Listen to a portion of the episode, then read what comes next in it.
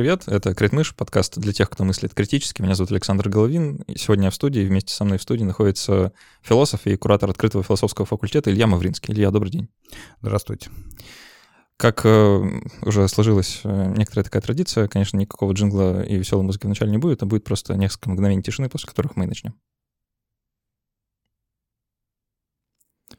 Мы с Ильей сегодня поговорим про политическое насилие, про природное насилие в целом, я думаю, будет наш, наш сказ. Но прежде чем мы приступим к этой увлекательной беседе, ничем не спровоцированный, абсолютно, абсолютно э, не в тему да, к сегодняшнему дню. А, я скажу несколько организационных вещей, которые я теперь буду по традиции тут говорить, в общем-то, постоянно. А, во-первых, да и, да и, наверное, в последних, ребята, спасибо огромное всем тем, кто помогает делать этот подкаст, несмотря на все, что происходит, несмотря на огромные финансовые трудности, которые свалились на голову абсолютно каждого.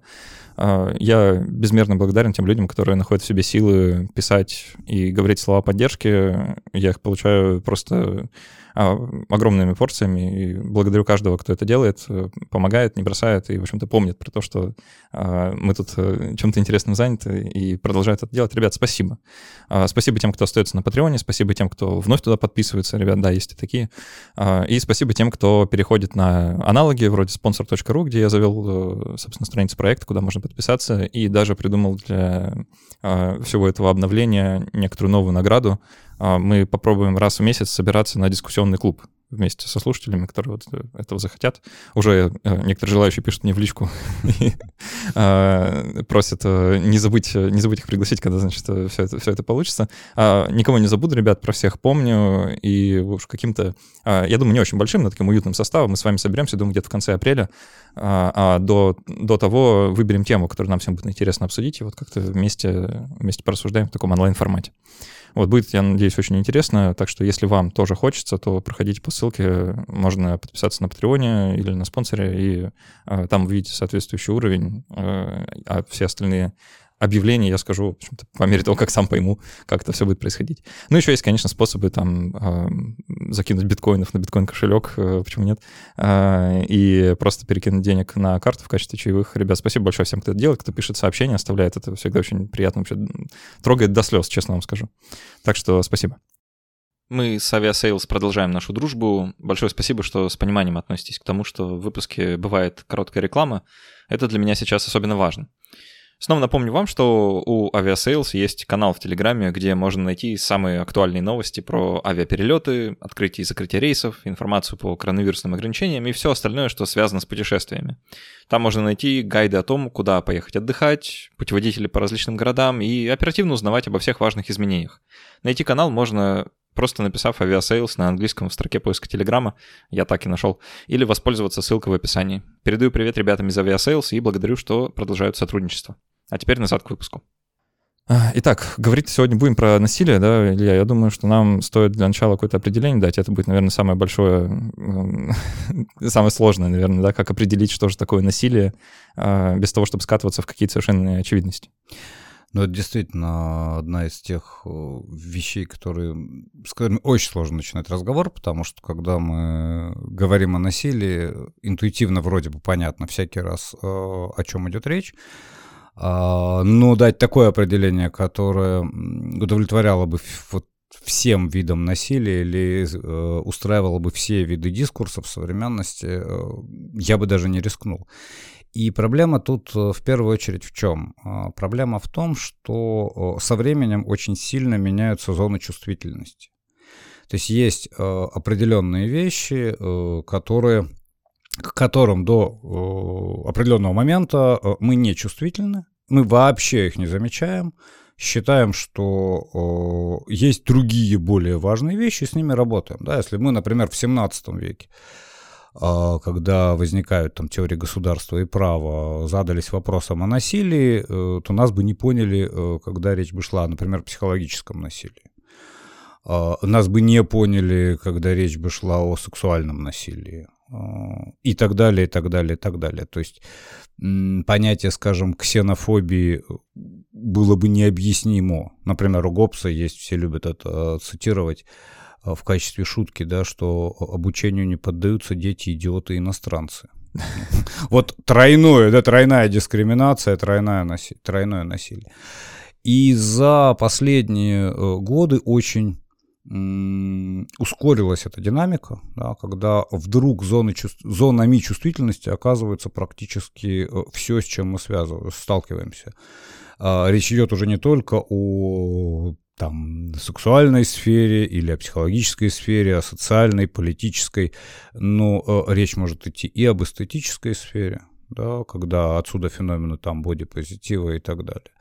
А речь идет о целом ряде самых обычных повседневных, казалось бы, практик. И они все время вдруг оказываются все более и более чувствительными зонами, к которым нужно подбирать соответствующий язык и так далее. Поэтому я бы, э, определение, конечно, не рискну давать, а я бы связал э, насилие с, э, или проблему насилия с двумя проблемами, да, с проблемами дискриминации и маргинализации тех или иных людей, групп, сообществ, движений, жестов, мыслей, слов, к слову сказать. Э, все, я думаю, сейчас нас прекрасно понимают, да, а с другой стороны, с э, зонами чувствительности. То есть к чему мы э, способны, да, эту чувствительность обнаруживать, а к чему нет.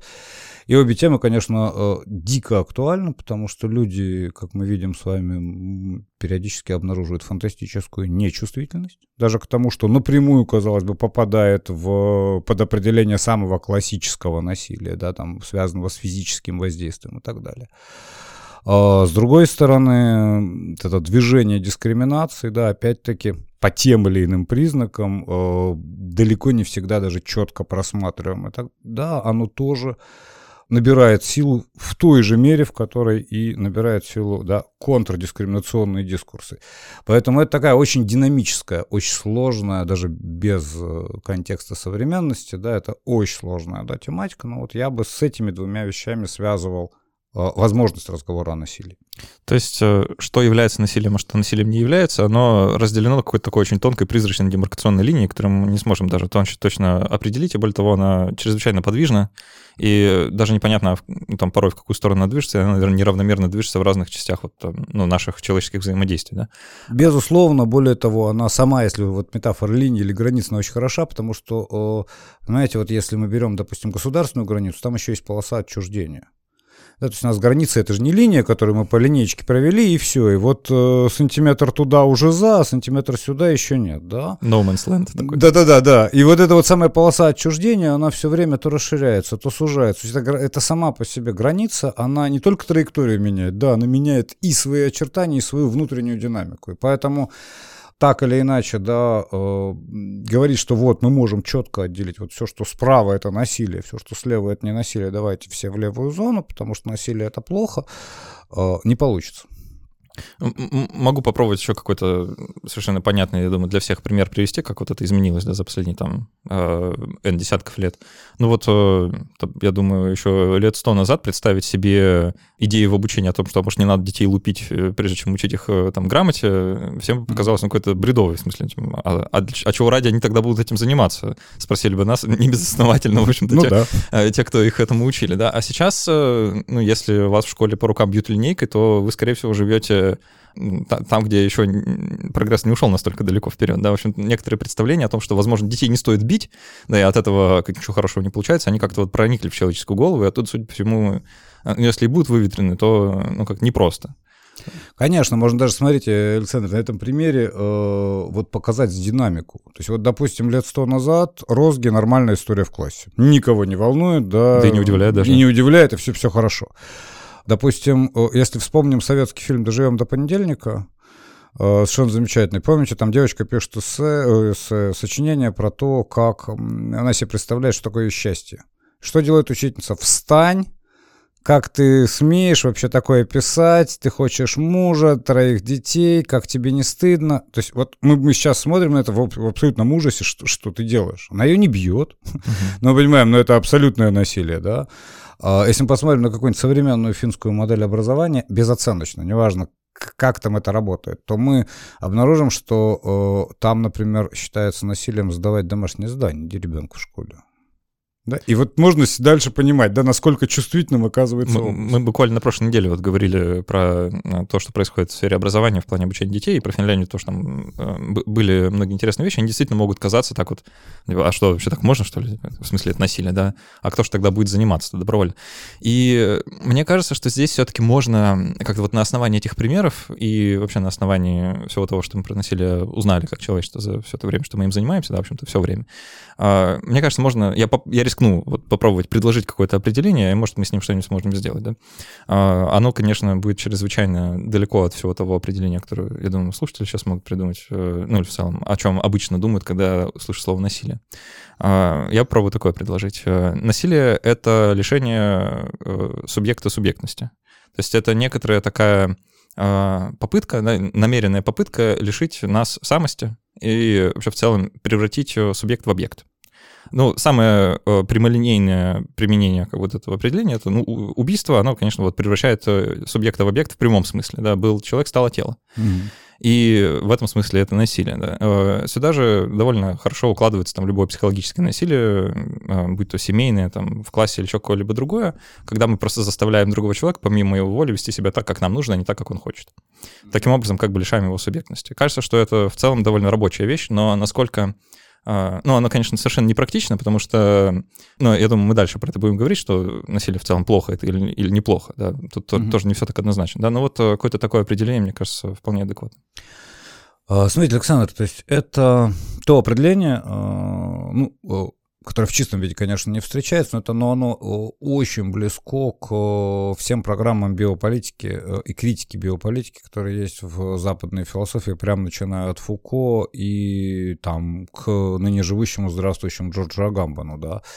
А почему? Потому что, смотрите, трансформация да, субъекта в объект – возможно, не только вот в прямом, ну, виде, понятно, да, убили или объективировали кого-то и так далее, но она возможна и в смысле э, буквального навязывания, например, образа тела.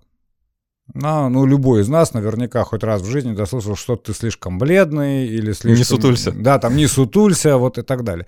Это смешные примеры, а дальше, ну, понятно, да, можно дойти до куда угодно, вплоть до необходимости вдруг почему-то пластической хирургии или там а, еще каких-нибудь, да, вещей, просто потому, что ты должен выглядеть определенным образом. Никого в этом смысле не волнует, да, субъективность субъекта.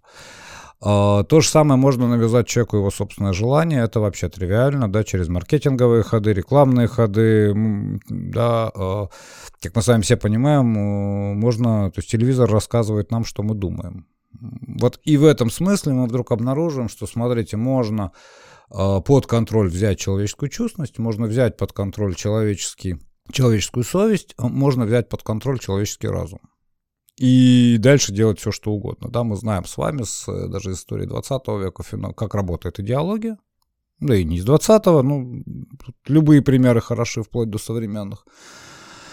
Мы понимаем с вами, да, э, и видим определенные тенденции моды, да, мы с вами понимаем, что есть определенные, в том числе насилие, например, со стороны э, медицинского дискурса в самых разных вариантах, от косметической медицины до психиатрии. Э, поэтому в этом смысле такого рода э, определение или понимание, скажем, да, не, определение, понимание насилия, да, оно очень близко вот современным биополитическим схемам, да, когда показывается, что во всякой точке, где осуществляется контроль над жизнью и смертью, человек превращается из, э, почему это биополитика называется, из биос, социальной жизни, в зоe, в голую жизнь. Ну вот набор органов, набор жизненных функций, набор того, другого, третьего, да. А, обратите внимание, скажем, демографическая программа направлена, конечно, на зоe абсолютно неважно, до кого вы там нарожаете, а нарожать вы должны здоровые крепкие тела, которые будут, э, ну там, не знаю, заселять Сибирь. Я галлюцинирую, но неважно. Вот да, то есть в этом смысле это э, один из возможных ходов, да, говорить о насилии, в том числе о насилии, которого вообще сам субъект никак не замечает. Все, ходишь, все нормально, да, но тебе сообщили, что ты думаешь, что ты чувствуешь, да, а, и э, чего тебе нужно стыдиться или наоборот, к чему тебе нужно стремиться. Ну вот хочется тогда попробовать уточнить, да, потому что это действительно важный такой момент. А, это как, знаете, с этой известной присказкой, если дерево упало в лесу и без свидетелей, да, был ли звук падающего дерева, точно так же, если... Это часто, кстати, встречается, да, в разговоре там про семейное насилие. А, а если насилие не осознается как насилие субъектом, с которым это насилие происходит, то является ли это насилием? Да? Должно ли насилие всегда быть осознаваемым? А, может ли оно как-то появиться постфактум в процессе рефлексии или, или нет? Вот mm-hmm. как-то тут как будто бы требуется какое-то уточнение. Да, это на самом деле очень-очень-очень хороший и очень сложный вопрос, э, потому что он разворачивается в несколько измерений. Смотрите, э, ну вот если идти от э, крупного плана, да, к общему, как в кино. Вот если брать крупный план, то те наши с вами слушатели, которые, ну там, не знаю, ездят в метро, к примеру, могут заметить простую вещь, да, вот вы видите людей 50, там, 55 плюс, как часто э, эти люди, ну, там, выглядят гармоничными, довольными своей жизнью, ну, вот, понимаете, да, расслабленными хотя бы. Нет. То есть можно легко представить себе юношу 22 лет, который заходит в вагон метро, там улыбается, смеется, органично двигается, да, когда вы видите бабушку в метро, вы понимаете, что как-то другой эмоциональный, экзистенциальный и так далее фон. То есть в этом смысле, смотрите, это первое измерение, очень важное.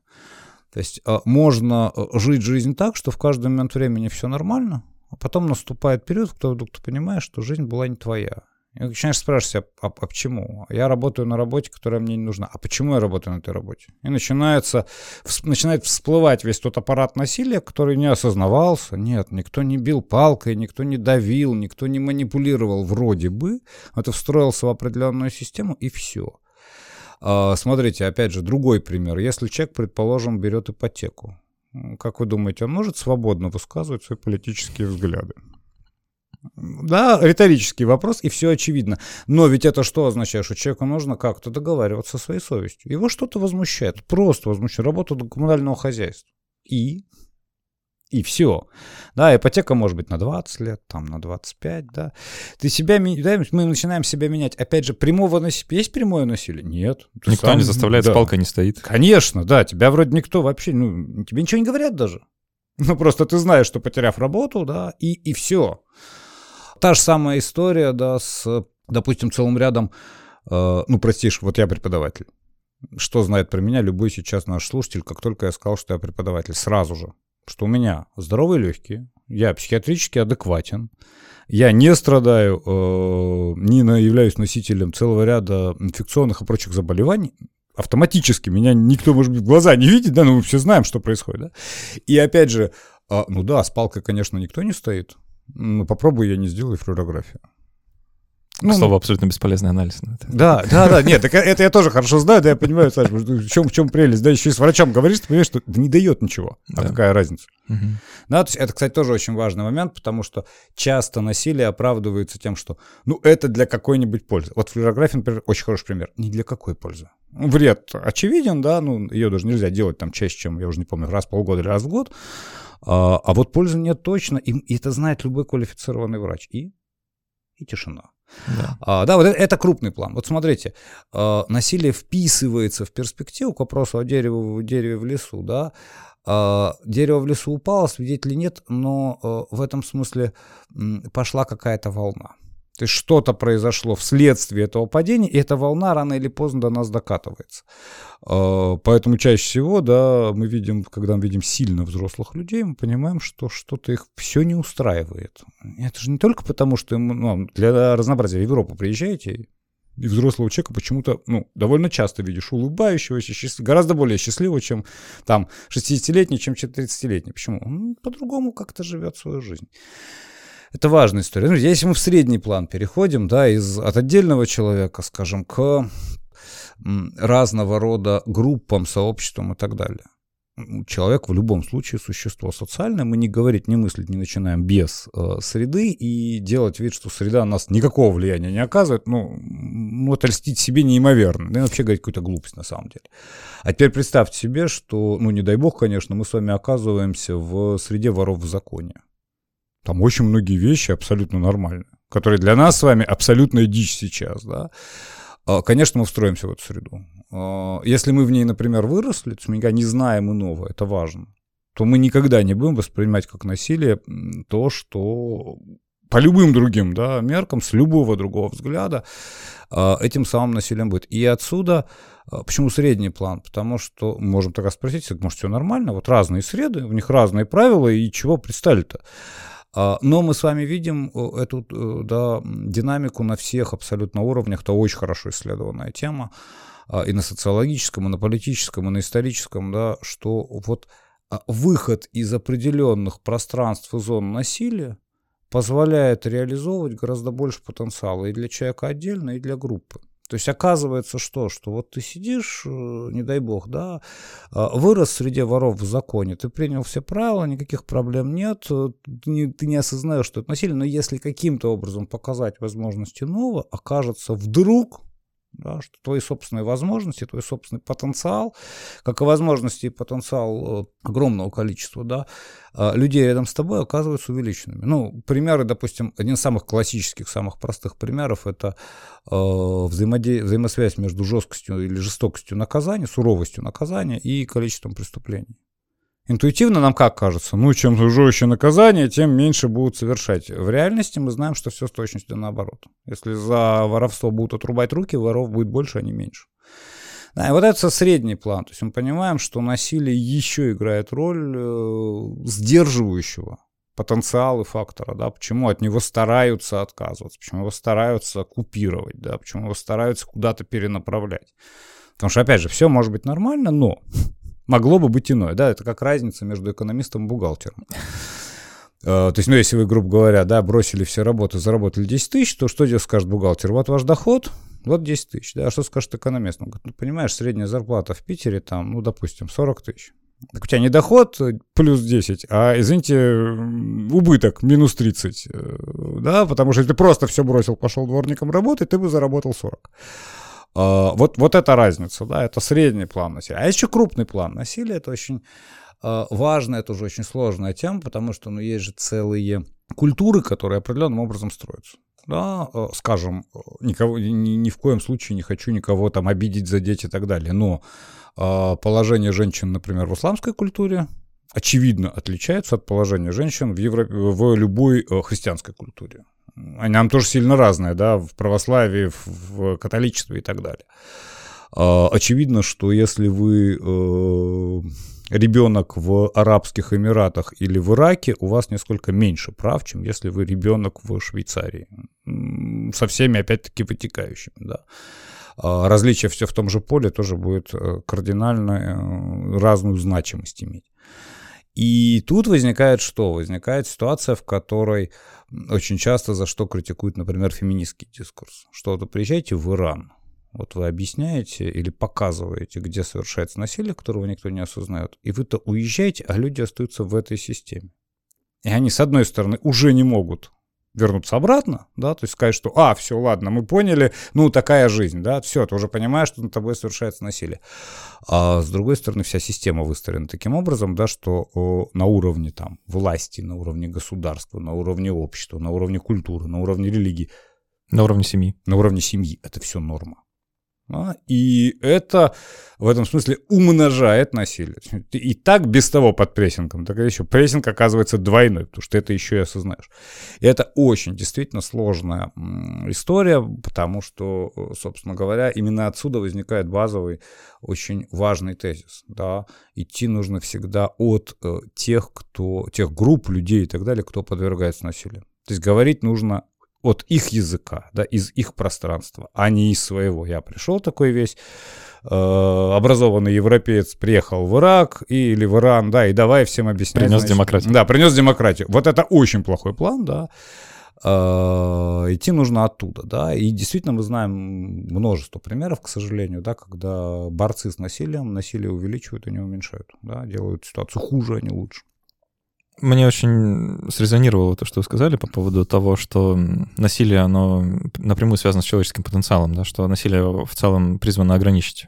Да, угу. и, ну, наверное, в этом с этим сложно не согласиться. Да. А, насилие, как бы мы его ни определяли, оно кажется, что некоторым образом а, срезает человеческие возможности.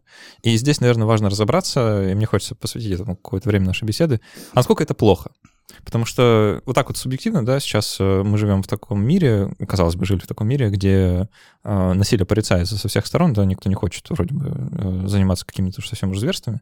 Э, и вроде как это даже воспринималось мною, говорю, в прошедшем времени, понятно почему, э, как некоторые, не знаю, если хотите, объективные свидетельства человеческого прогресса.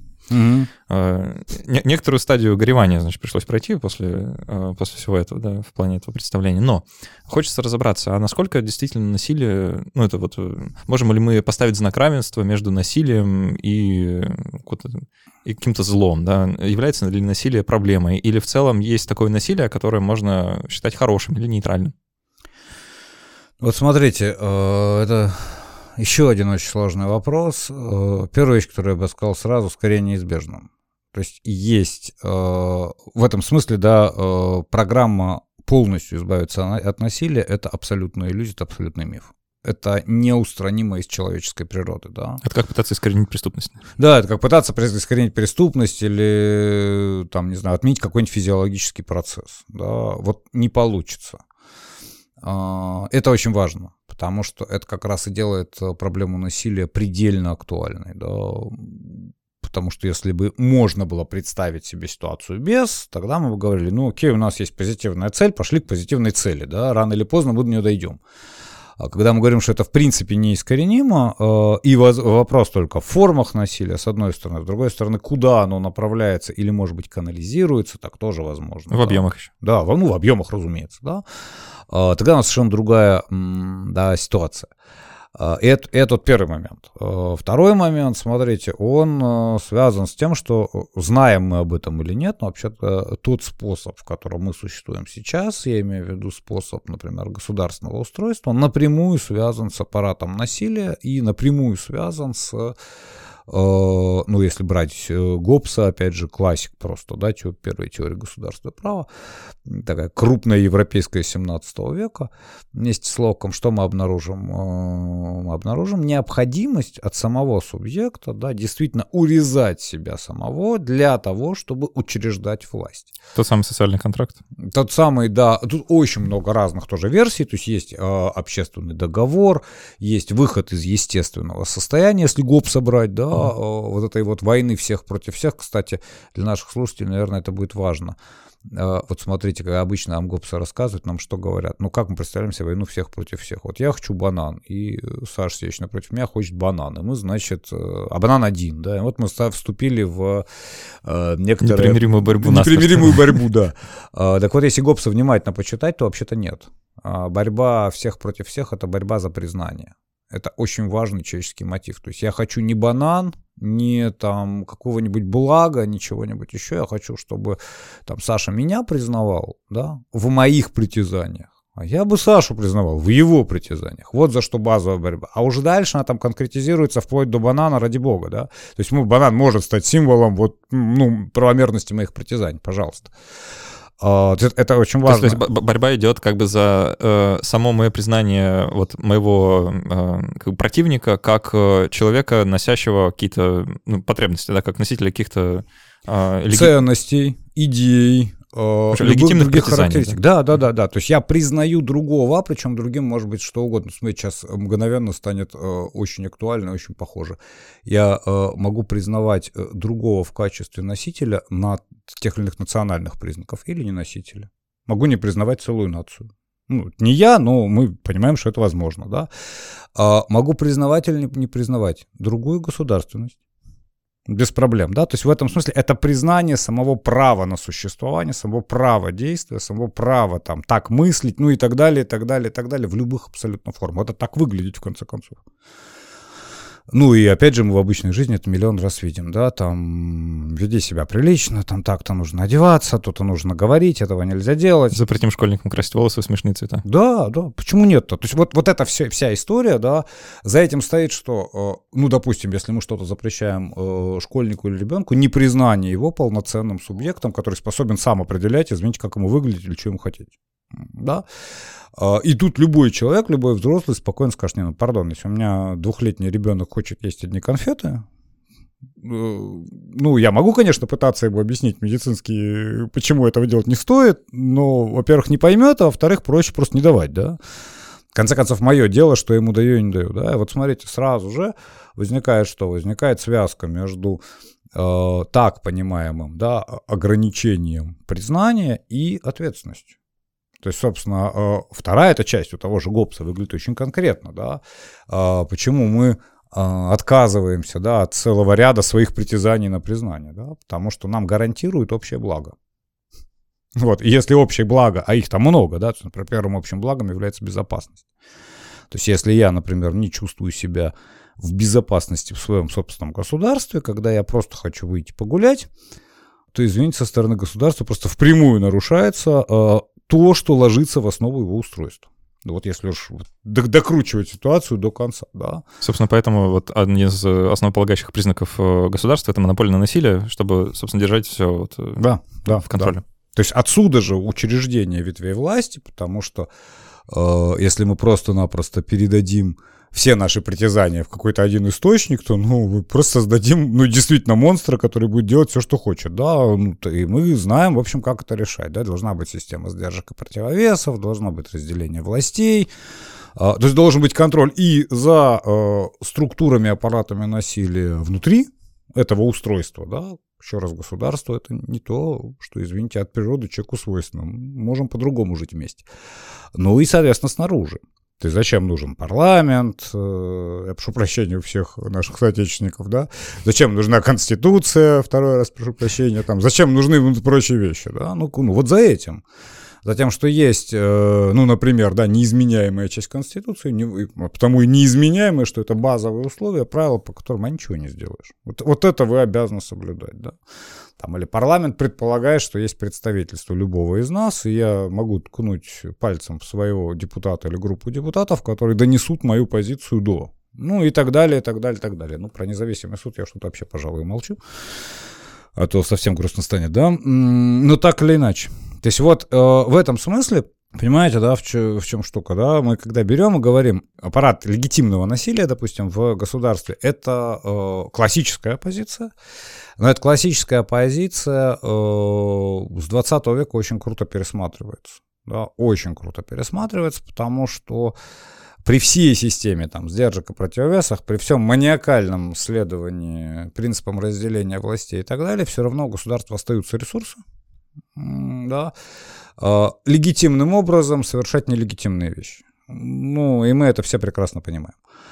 И... Кажется, есть, есть даже какая-то специальная терминология, уж не знаю, насколько она там распространена, про э, мифологизированное насилие, да, вот, э, mm-hmm. то есть насилие, которое как бы само создает правила игры, да, и еще забыл, как э, иначе делится. Ну, там очень много, то есть зависит, опять же, от э, того, с какой стороны мы идем, да, мы идем от политологии, мы идем от социальных, э, социологических дисциплин, мы идем там от исторических, ну, смотрите, одно из самых простых ходов, да, это вопрос о чем. Вот есть суверенитет, значит, есть суверен, есть территория, вообще на которой действуют те или иные законы, ну и так далее. Ну, понятно, что российской полиции, слава богу, немцы не подчиняются, да, а мы немецкой полиции тоже, в общем, спасибо им за это. А как-то возникает, да, и возникает фигура, ну, некоторого суверена, да, который типа гарант, что важно, да, он не вмешивается в осуществление власти, ну, как английская королева царствует, но не правит, да, но он гарантирует вот эту структуру, это устройство, да. То есть, например, английская королева может взять и, если мы с вами жили в Англии, сделать нас пэрами. Ну, почему нет? У нее есть такая возможность, да, вот мы бы сидели с вами в палате лордов.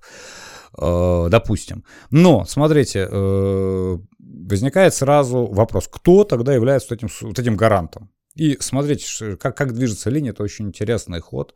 Ну, понятно, что в 17 веке гарантом кто является? Ну, правитель, царь, король, ну и так далее, неважно кто. А потом наступает Великая Французская революция. И в чем проблема, да? По закону гаранту отрубают голову. Так нельзя. Если просто отрубили голову, ну, король умер, да здравствует король, да? А вот по закону, то есть он сам гарантирует эту самую власть, так не может быть, да, прям нет. Отсюда появляется принцип, который всем нашим слушателям очень хорошо знаком, и мы как бы наивно, большинство из нас полагает, что он все еще действует. Что вот этим самым гарантом суверенным является народ. Источник власти есть народ, прописан в огромном количестве конституций, там прочих основополагающих актов. Все это замечательно, если не вспоминать феномены 19-20 века. Народу можно объяснить, почему правильно вот это. Ну, например, концлагерь, да. И так тоже не бывает. То есть власть не может источнику власти навязывать, что ему думают, как ему ну и так далее, да, осуществлять массовые репрессии. Мы это видим в 20 веке не только на примере Третьего Рейха. А, и тогда возникает следующий вопрос, да, пардон, а кто? И эта концепция, которую в 20-е еще годы 20 века, ну, 20-е, 30-е там и так далее, да, формулирует э, Карл Шмидт, Э, нацистский преступник, сразу скажу, да, то есть человек, который поддерживал Третий Рейх, хотел быть идеологом, ни, никого не хочу обманывать, э, при этом абсолютный классик политологии, ничего с этим не сделаешь. Он говорит, ну как кто? Э, сувереном, да, и, соответственно, источником права является тот, кто в любой момент может объявить чрезвычайное положение. Кто может легитимным образом приостановить действие законов. Ну, и, или, получается, иначе тот, кто эти правила и создает буквально на лету, если захочет. По потому и создает, да что можно сказать, так, вот стоп, правила не действуют, что важно, все должны подчиниться. Да. Потому что если я выйду на, э, там, не знаю, куда-нибудь на большую монетную улицу и скажу, я объявляю чрезвычайное положение, ну, в общем, никто даже не внимания не обратит, да, э, слава богу.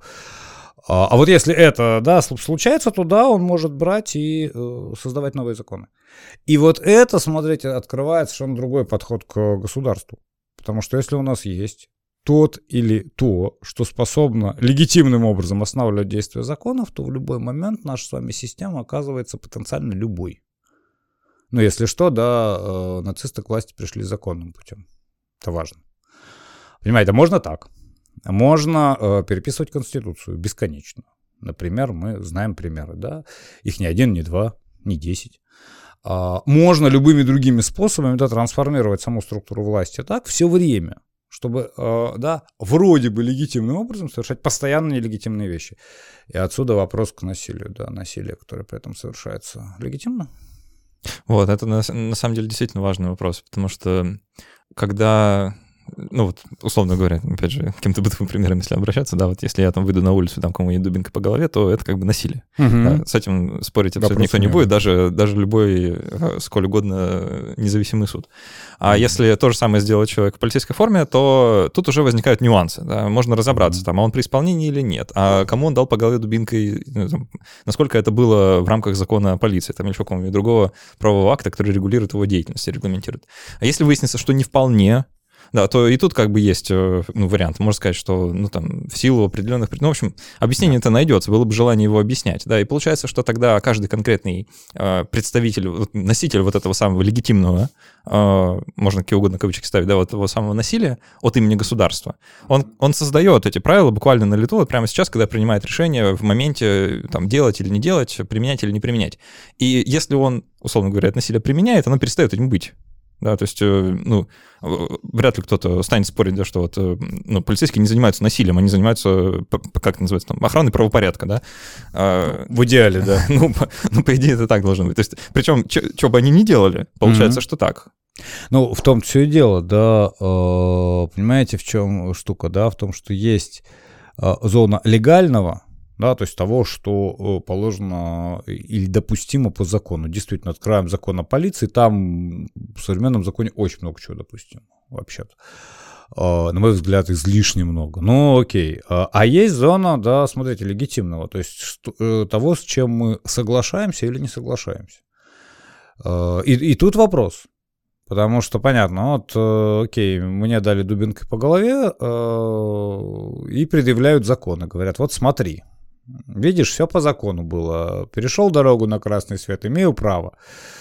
Почему? Потому что у тебя в ушах были наушники, и когда я тебе сказал, что дайте документы, ты, ты не расслышал. Вот я тебе дал по голове, наушники слетели, документы проверил, штраф выписал, ты иди домой, да?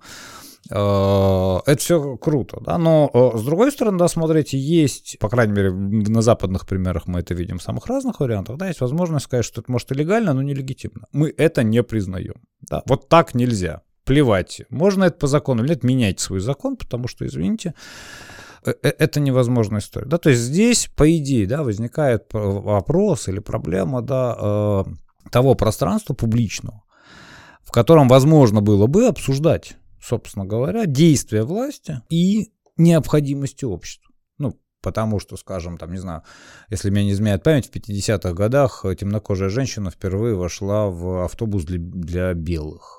И это было прямо событие.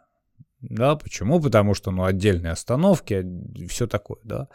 Сегрегация, прочая радость ну, постепенно мы меняем законодательство, да, в ту сторону, в которой сейчас никакого события в том, что любого цвета кожи человек заходит в любой попавшийся автобус, да, раздельные остановки, ну, иначе как варварством прошлого мы с вами не называем, да.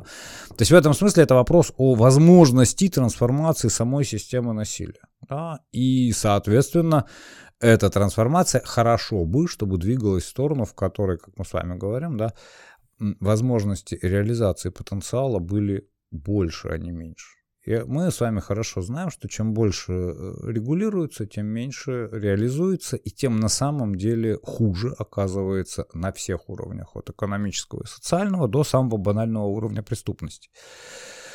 Это правда. Это нужно как-то осознать, с этим нужно дальше жить. Потому что мы, опять же, в России, по крайней мере, традиционно так не думаем. Мы думаем, нет, вот если есть регуляция, если есть, ну, чаще всего, да, крепкая рука, жесткая, вот она, значит, наведет порядок. Вот жесткая рука наводит непорядок, но жесткая рука создает хаос. Это довольно важно понимать. Хаос может быть э, очень хорошо организованным, типа там математический хаос, да, он может быть очень хорошо направленным, да, и так далее, но он все остается хаосом при этом. И на длинных промежутках времени это хорошо видно. Да, то есть мы хорошо видим там, на периодах там, 20-30 лет, что чем больше, например, регуляции, тем меньше в итоге. Ну, элементарно просто даже возможность использовать того, что можешь, тех ресурсов, например, которые были, да. Давайте вот в последний третий нашего разговора как раз вот об этом поговорим, потому что, мне кажется, ну, может, помечтаем, да, если хотите, немножко попробуем так приоткрыть завесу mm-hmm. будущего, что ли, так философски в нее заглянуть. А, мне здесь видится некоторая рифма между вот тем примером, который мы приводили про двухлетнего ребенка и конфеты, которые он хочет постоянно есть вместо всего остального, и родителя, который э, легитимно э, и легально запретит ему это делать, и таким образом совершит над ним некоторое насилие, э, ну, по необходимости, да, то есть это то насилие, которое, как мы отметили, неизбежно, потому что если этого не сделать, то, в общем-то, все остальное резко теряет смысл, да. Ну да. А, то же самое, в чем я вижу рифму, как раз вот этой самой государственной регуляции, чего бы то ни было, да, любой там сферы, вроде, не знаю, правил э, там, транспортных перевозок. Да, вот меня, например, постоянно э, в метро обыскивают, хотя вроде mm. причин для этого, казалось бы, никакой нет. Mm. Да, но при этом это постоянно происходит, наносит вред, да, как бы прямой вред мне, потому что я просто ну, задерживаюсь. Да. Ну, естественно, да. А, ну и плюс ко всему, это на сама по себе да, малоприятная процедура, ну, просто сама. Эмоциональный вред, безусловно, наносит, да, да возможно, еще экономический и так ну, далее. Ну, экономический, как бы, хотя бы за счет того, кто меня обыскивает, как бы, и кто ставит всю инфраструктуру, которая для этого не предназначена, да. А, опять же, без какой бы то ни было конкретно практической практической цели, просто вот потому что. И возникает как будто бы вот этот вопрос, а какой уровень насилия нам нужен? Да, вот где, где значит, те самые конфеты, да, а где уже деспот-тиран, который э, не дает малютке саморазвиваться? Угу. Да, где эта граница-то? где мы ее прочертим? Да, в общем-то, а что будет дальше? Вот я, если совсем по-простому сформулировать хочу. Ну, смотрите, да, э, то есть общий принцип, он э, в этом смысле понятен, да, должно реализовываться так много, как может быть реализовано. Ну, на Западе это, собственно, принцип, который впервые сформулировал еще Лейбниц аж в 17 веке. Он так э, определяет совершенство. Он говорит, это то, э, что мыслимо в превосходной степени. Приводит отличный пример, всем понятно. Он говорит, вот смотрите, э, берем знания. Знание мыслимо в превосходной степени. Ну, можем себе помыслить, там, условно, Бога, который знает все, да, или вот полноту знаний, знания, который все время повышает свое. Он говорит, да, вот, он говорит, поэтому знание совершенство. Говорит, а, допустим, число можем помыслить в превосходной степени? Говорит, нет, число всех чисел — это противоречие. Прям пример Канта, привет Кантору в 19 веке. Буквально так и написано, вот просто дословно, ничего не... Ну, кроме привета Кантору, потому что Лебедь, конечно, не знал, что через 200 лет то, что он говорит, буквально реализуется, допустим, в математике. Да, число всех чисел нет, говорит, это противоречие. Поэтому число не является совершенством. Да? И принцип, который вводит Лейбниц, который дальше имеет очень много продолжений, в том числе политических, выглядит очень просто. Он говорит, смотрите, э, как понять, какая система лучше, та, в которой возможно большее количество совершенств просто количество. Там, не надо мудрить ничего, не надо там сложно определять, как соотносится знание, там, не знаю, с существованием. Говорит, зачем? Тебе сейчас больше всего может быть, да, то тогда все хорошо. И э, отсюда, да, смотрите, значит, возникает, это принцип, это принцип динамический. А, потому что понятное дело, что никто вам не скажет, смотрите, вот эти вот эти вот эти законы отменяем, вот эти вот эти вот эти институты выкидываем. И все, а конец вы, истории. И все, да, и все, и все счастье, вот конец истории, вот мы все а, в таком аналоге рая, любого там, Валхалы, да, например, и все у нас хорошо. Ни до чего хорошего такие размышления, конечно, не доводят, как мы знаем. Да, то есть это, это дорога, которая, как правило, ведет в прям противоположном направлении, чего уж там. Иро- иронично, надо, сказать, что это действительно так. Да, вот, э, но, то есть речь идет всегда о чем, да, речь идет о попытке э, посмотреть на э, динамические изменения. Ну, например, смотрите, в праве мы с вами знаем целый ряд вещей. Мы знаем, что по возможности декриминализация, да, это хорошо. Не всегда и не во всем. Например, отсутствие закона о домашнем насилии я лично считаю ужасной вещью. Но в целом декриминализация, да, она э, лучше, чем криминализация всего, чего только можно. Это раз. Вторая вещь, смотрите, это, скажем, вот если брать юридическую сферу, да, само понятие наказания. Тоже дико важная история, связанная с чем? С тем, что, например, если у нас э, есть целый ряд экономических статей и так далее, да, э, то зачем, собственно, помещать людей в тюрьму? Ну, предположим, дал человек взятку, безусловно, совершил преступление, безусловно, должен быть наказан. Э, зачем помещать его в это пространство? Что нет других способов, да, э, заставить его, ну, понятно, получить какую-то, да, то есть тем или иным образом исправиться. Это очень важная история. Знаете, я позволю себе вас прервать, просто здесь э, поделиться, что ли, собственными размышлениями на этот счет, потому что мне тут довелось значит, испытать на себе вот это самое. Когда тебя запирают в одном помещении, не дают тебе никуда выйти, знаете, я, я до этого так к этому не относился. Мне казалось, э, ну, ну, я думал, конечно, да, о том, э, как вот люди в тюрьмах содержатся и зачем, ну, как-то вот э, рефлексировал на этот счет, но пока на себе не прочувствуешь, как сложно понимаешь, насколько это на самом деле сюрреалистичная вещь. Да, потому что, как-то не странно, но чувствуешь себя достаточно свободно внутри, потому что ты понимаешь как бы абсурд происходящего. Угу. Э, то есть, ну, что серьезно, вот вы меня просто запрете здесь и не будете выпускать. Это как, как... А зачем? Да, понятно, что не ради чего. То есть это никакой, никакой цели, никакой практической задачи не решает, но при этом э, как будто бы вот что-то делает. Mm-hmm. И в этом, в этом смысле действительно э, кажется, что тюрьма как какой-то вот такой институт, да, что она некоторым образом ну, пережила сама себя. То есть почему, почему мы до сих пор так делаем, это вопрос довольно большой. Конечно, понятно, что есть категории людей, которых, наверное, стоило бы прикрыть там на время или, или пожизненно даже, не, не исключая такой возможности. Но это совершенно точно не относится как бы, к тому количеству людей, которые в тюрьмах сегодня содержатся. Абсолютно. И речь, и речь даже не про Россию сейчас. А как бы... Да-да-да, нет, я абсолютно согласен. То есть речь не только про Россию. Да. И это, собственно, тот процесс, который пытаются на Западе на самом деле запускать, э, говоря, что, ну, пардон, ну вот, и нет, есть действительно люди, которых э, мы считаем необходимым изолировать, например, убийцы. Не вопрос, да. А, там все, что относится к особо тяжким, ладно. Там говорят насильственные преступления, как раз это слово снова появляется в нашей беседе. Да, да, да, да, да. А, а есть действительно, ну вот смотрите, э, есть там, не знаю, мошенники, какие-нибудь экономические преступления. Ну или совсем смешно, ну человек украл булку хлеба. У нас был такой случай, да, пять лет. Зачем? То есть э, вы не только, да, не, э, не, не, не работаете на человека, да, вы просто, по сути, ломаете ему жизнь, да. А следующий шаг очень важный, да, это выход из этого пространства. Окей, человек, допустим, вышел из тюрьмы, это практически закрывает для него возможность нормальной социализации и так далее, так далее, так далее. То есть, смотрите, вот мы берем юридическую сферу, мы понимаем, так как она устроена сейчас, это то насилие, которое в любом случае избыточное. Оно на каждом шаге, да, на каждом шаге ограничивает нас в огромном количестве действий, урезает весь потенциал и так далее. И мы дальше, в этом смысле, понятно, что э, где-то даже методом проб и ошибок мы должны выработать эту штуку.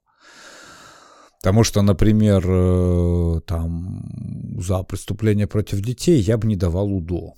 Ну вот если, да, э, вот не, давал бы и все, да. Но наоборот, все экономические статьи, да, я находил бы способы другого применения а, или другого наказания и так далее. Мы можем посмотреть, да, на, допустим, систему если мы берем не юридическое пространство, да, с применением насилия, а берем, допустим, то, что относится к исполнительной власти. Опять же, э, ну вот, допустим, в Норвегии, наверное, наши слушатели это знают, у полицейских вообще нет оружия. Кто-то гогочет истерическим, что гомерическим хохотом, да. когда это слышит.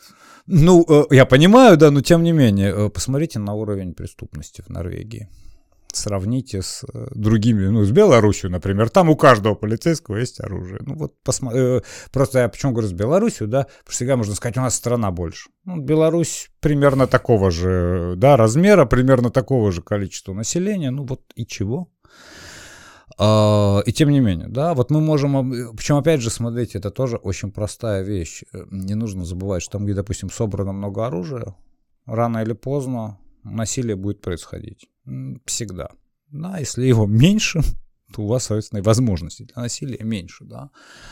А, и это, это другая тоже история, она понятная, потому что, смотрите, есть у нас большое количество дисциплинарных пространств, именно дисциплинарных пространств, почему они, в которых насилие совершается по определению. Тюрьмы, армии, больницы, школы, важно, университеты и так далее, да. И здесь очень важно, э, опять же, ну, тут ничего не придумаешь лучше, чем самоуправление. То есть университет тем лучше, чем больше в нем возможностей самоуправления. Не, не, не, не центрального, да, и даже не из ректората. Вот если у вас есть возможность маленьких коллективов, маленьких локальных пространств, то вдруг оказывается, что этот университет продуктивнее, статей больше пишется, ученых, ученые лучше получаются и так далее. Простая вещь, да, э, та же самая история с, э, допустим, ну, отдельная очень сложная проблема, да, допустим, больницы. Потому что, ну, есть, например, э, целый ряд психиатрических заболеваний, хотя мы не можем сказать, давайте спросим у человека, как он относится к тому, чтобы его изолировали. В этом случае мы не спрашиваем, да, потому что, например, он может быть опасен либо для себя самого, либо для других и так далее.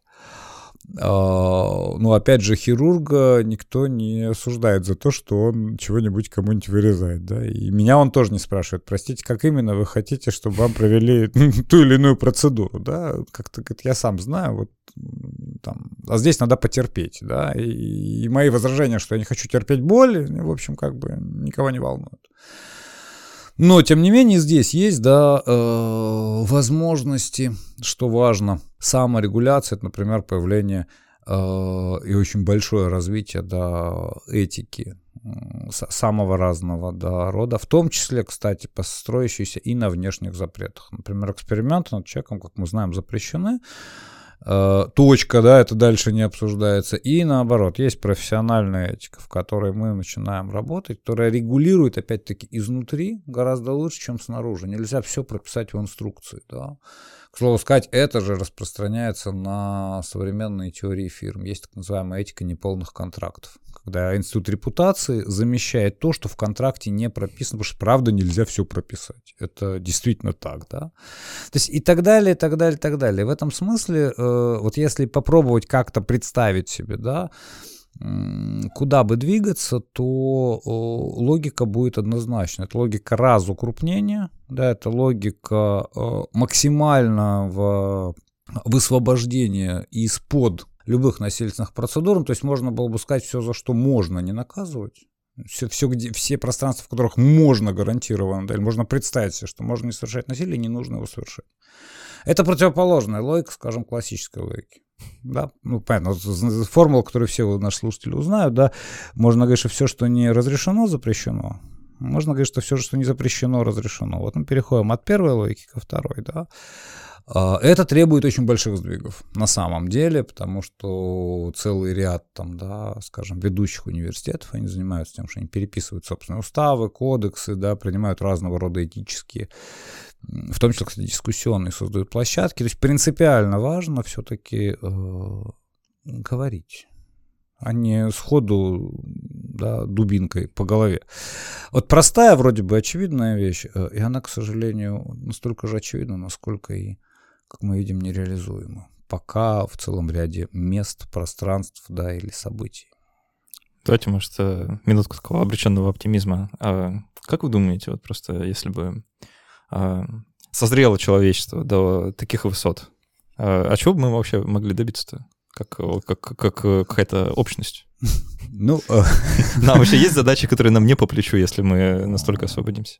Ой, огромное количество, да, потому что, понимаете, э, ну, допустим, смотрите, э, в философии науки есть указание, с которым, кстати сказать, не спорит никто. Вот дискуссий огромное количество, но есть одна вещь, с которой согласны абсолютно все, что если бы наука сейчас вот сейчас, просто продумала те связи, которые есть между тем, что она уже открыла, она получила бы большее превращение, чем она получает сейчас, постоянно добывая новые данные, постоянно, ну, как бы открывая новые законы, да. То есть смотрите, что мы, по сути, имеем. Очень хороший пример. Потенциал совершенно гигантский. И он не используется, в частности, почему? Ну, то есть, почему мы так себя ведем? Почему как ученый, да, не скажет, окей, подождите, сейчас мы ничего нового, давайте продумаем, что есть, да? А очень просто, потому что у вас есть еще экономическое пространство, да, грант под фундаментальное исследование получить, ну, сильно сложнее, да, чем под конкретную штуку, да. У вас есть технологические запросы, то, другое, а главное, что это всегда видно и предъявляемо. То есть вот есть, смотрите, некоторые, да, базовое э, еще и недоверие. А чем вы там занимаетесь? Результатов не видно. Да, может, вы там э, дурью маетесь. Может, да? вы там, как это было недавно, скандал -то, недавно уже, кажется, так, столько, столько времени прошло, а было пару месяцев назад, когда там, известный популяризатор науки Александр Панчин возмутился, что, значит, в каком-то там а, Российском институте философии, по-моему, я не, не помню точно название институции, uh-huh. и, и занимаются исследованиями ада. Да, ну там, ну, философский просто, да, какой-то такой да, да. А, теологический труд, да, показался абсолютно бесполезным. Да. Ну, совершенно верно, да, то есть вот э, если вне контекста, чем, чем, на, на государственные деньги, на налоги. Да, в том числе дело же, мы вам за что платим? Вы там хотите, что... Это еще, понимаете, ад, это еще хотя бы понятно обычному человеку. Представьте себе что-нибудь из квантов. Угу. Да, да там не, не, непонятно никому ничего. И возникает простая штука, да, все время как бы покажи результат, все время давай регулировать, все время регулируется, что важно, внешними способами. Да, не, не ученого чаще всего спрашивают, чем там хочешь заниматься. Нет, есть исследовательская группа, у нее есть грант, у нее есть то, другое, третье. И оказывается, что потенциал, да, он огромный, но он совершенно не разрабатывается, да. Э, та же самая история, да, смотрите, с социальным пространством. Мы понятия не имеем, сколько всего могло бы реализоваться, да, если мы постоянно не исходили из того, что я хочу все контролировать, хочу все там э, подавлять и так далее. Но, смотрите, там, где мы видим где, где у нас есть возможности сравнения, ну, никто не будет спорить, что Северная Корея живет хуже, чем Южная. Один ну, народ. Кто-то может и поспорить, но как бы тут э, ну, вот, у, да, у, у него не очень выгодная позиция. Как бы. Да, тут будет сложновато, э, вот по всем абсолютно параметрам, да. А, и это при том, что, например, у Северной Кореи ядерное оружие есть, а у Южной нет. Э, да, то есть вот дело не в оружии, дело не в дисциплине, в Северной Корее дисциплина точно сильно больше, да, дело не в контроле, не в жесткости государства. Но вот смотрите, вот мы с вами берем эти два, два примера. Один народ, один этнос, одна нация, совершенно недавно разошлись, да, то есть смешно по историческим меркам. Мы понимаем, что такое ситуация, в которой дается возможность реализовываться, и что такое ситуация, в которой закрывается все. Да? А какие-нибудь 50-60 лет, и вы видите просто пропасть то же самое мы не, мы не так давно видели, ну, кто-то видел, кто-то может э, почитать или спросить родителей между ФРГ и ГДР. Вот одна и та же Германия разделенная, да, почувствуйте разницу. До сих пор чувствуется? До сих пор чувствуется, безусловно, да, то есть это сейчас уже не так, как тогда, но тем не менее, до сих пор чувствуется, это до сих пор в том числе экономически можно показать, что вот бывший ФРГ, вот бывший ГДР, посмотрите, как они работают. При том, что это один народ, опять же, да, с одной историей и так далее. И отдельно они существовали, ну, смешно. Да? Не настолько продолжительно. Не на ста, то есть ничто по, по, по историческим меркам, тем не менее.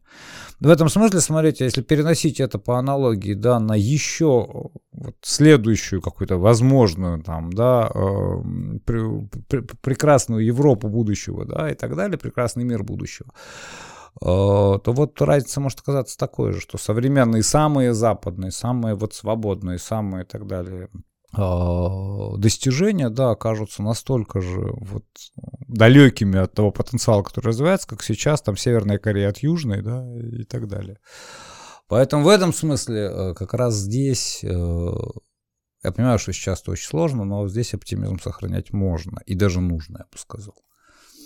Ну вот на этой оптимистичной ноте мы будем заканчивать сегодняшнюю беседу. Илья Мавринский был в гостях. Илья, спасибо большое, что пришли поговорить. Спасибо вам. Э, надеюсь, еще увидимся. Я тоже, я тоже надеюсь. Но мы с вами еще продолжим немножко побеседуем в формате после каста, поотвечаем на вопросы, которые нам прислали. Их не так много, но э, это моя вина. Это не то, что люди не заинтересовались темой. Я просто довольно поздно опубликовал как бы, э, новость о том, что наша встреча состоится, так что не так много вопросов будет, но мы, я уверен, найдем о чем побеседовать, как поразвлечь э, тех людей, кто э, вложился в создание э, этого эпизода. Ребят, спасибо большое еще раз всем, кто помогает.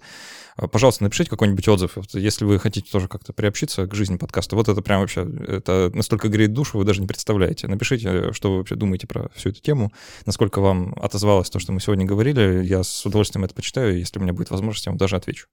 Да, это действительно важно. Могу вот, честно сказать, как куратор там целый ряд других проектов, когда получаешь отзыв любой, самый критический, это совершенно бесценная вещь, потому что она показывает, как это слышится со стороны, куда двигаться, что делать. Правда, да. оставьте отзывы, пожалуйста. Это действительно очень важно. Я поделюсь здорово. потом с Ильей, если, да. если, если будет чем. Так что, пожалуйста, да. Э, вы уж постарайтесь.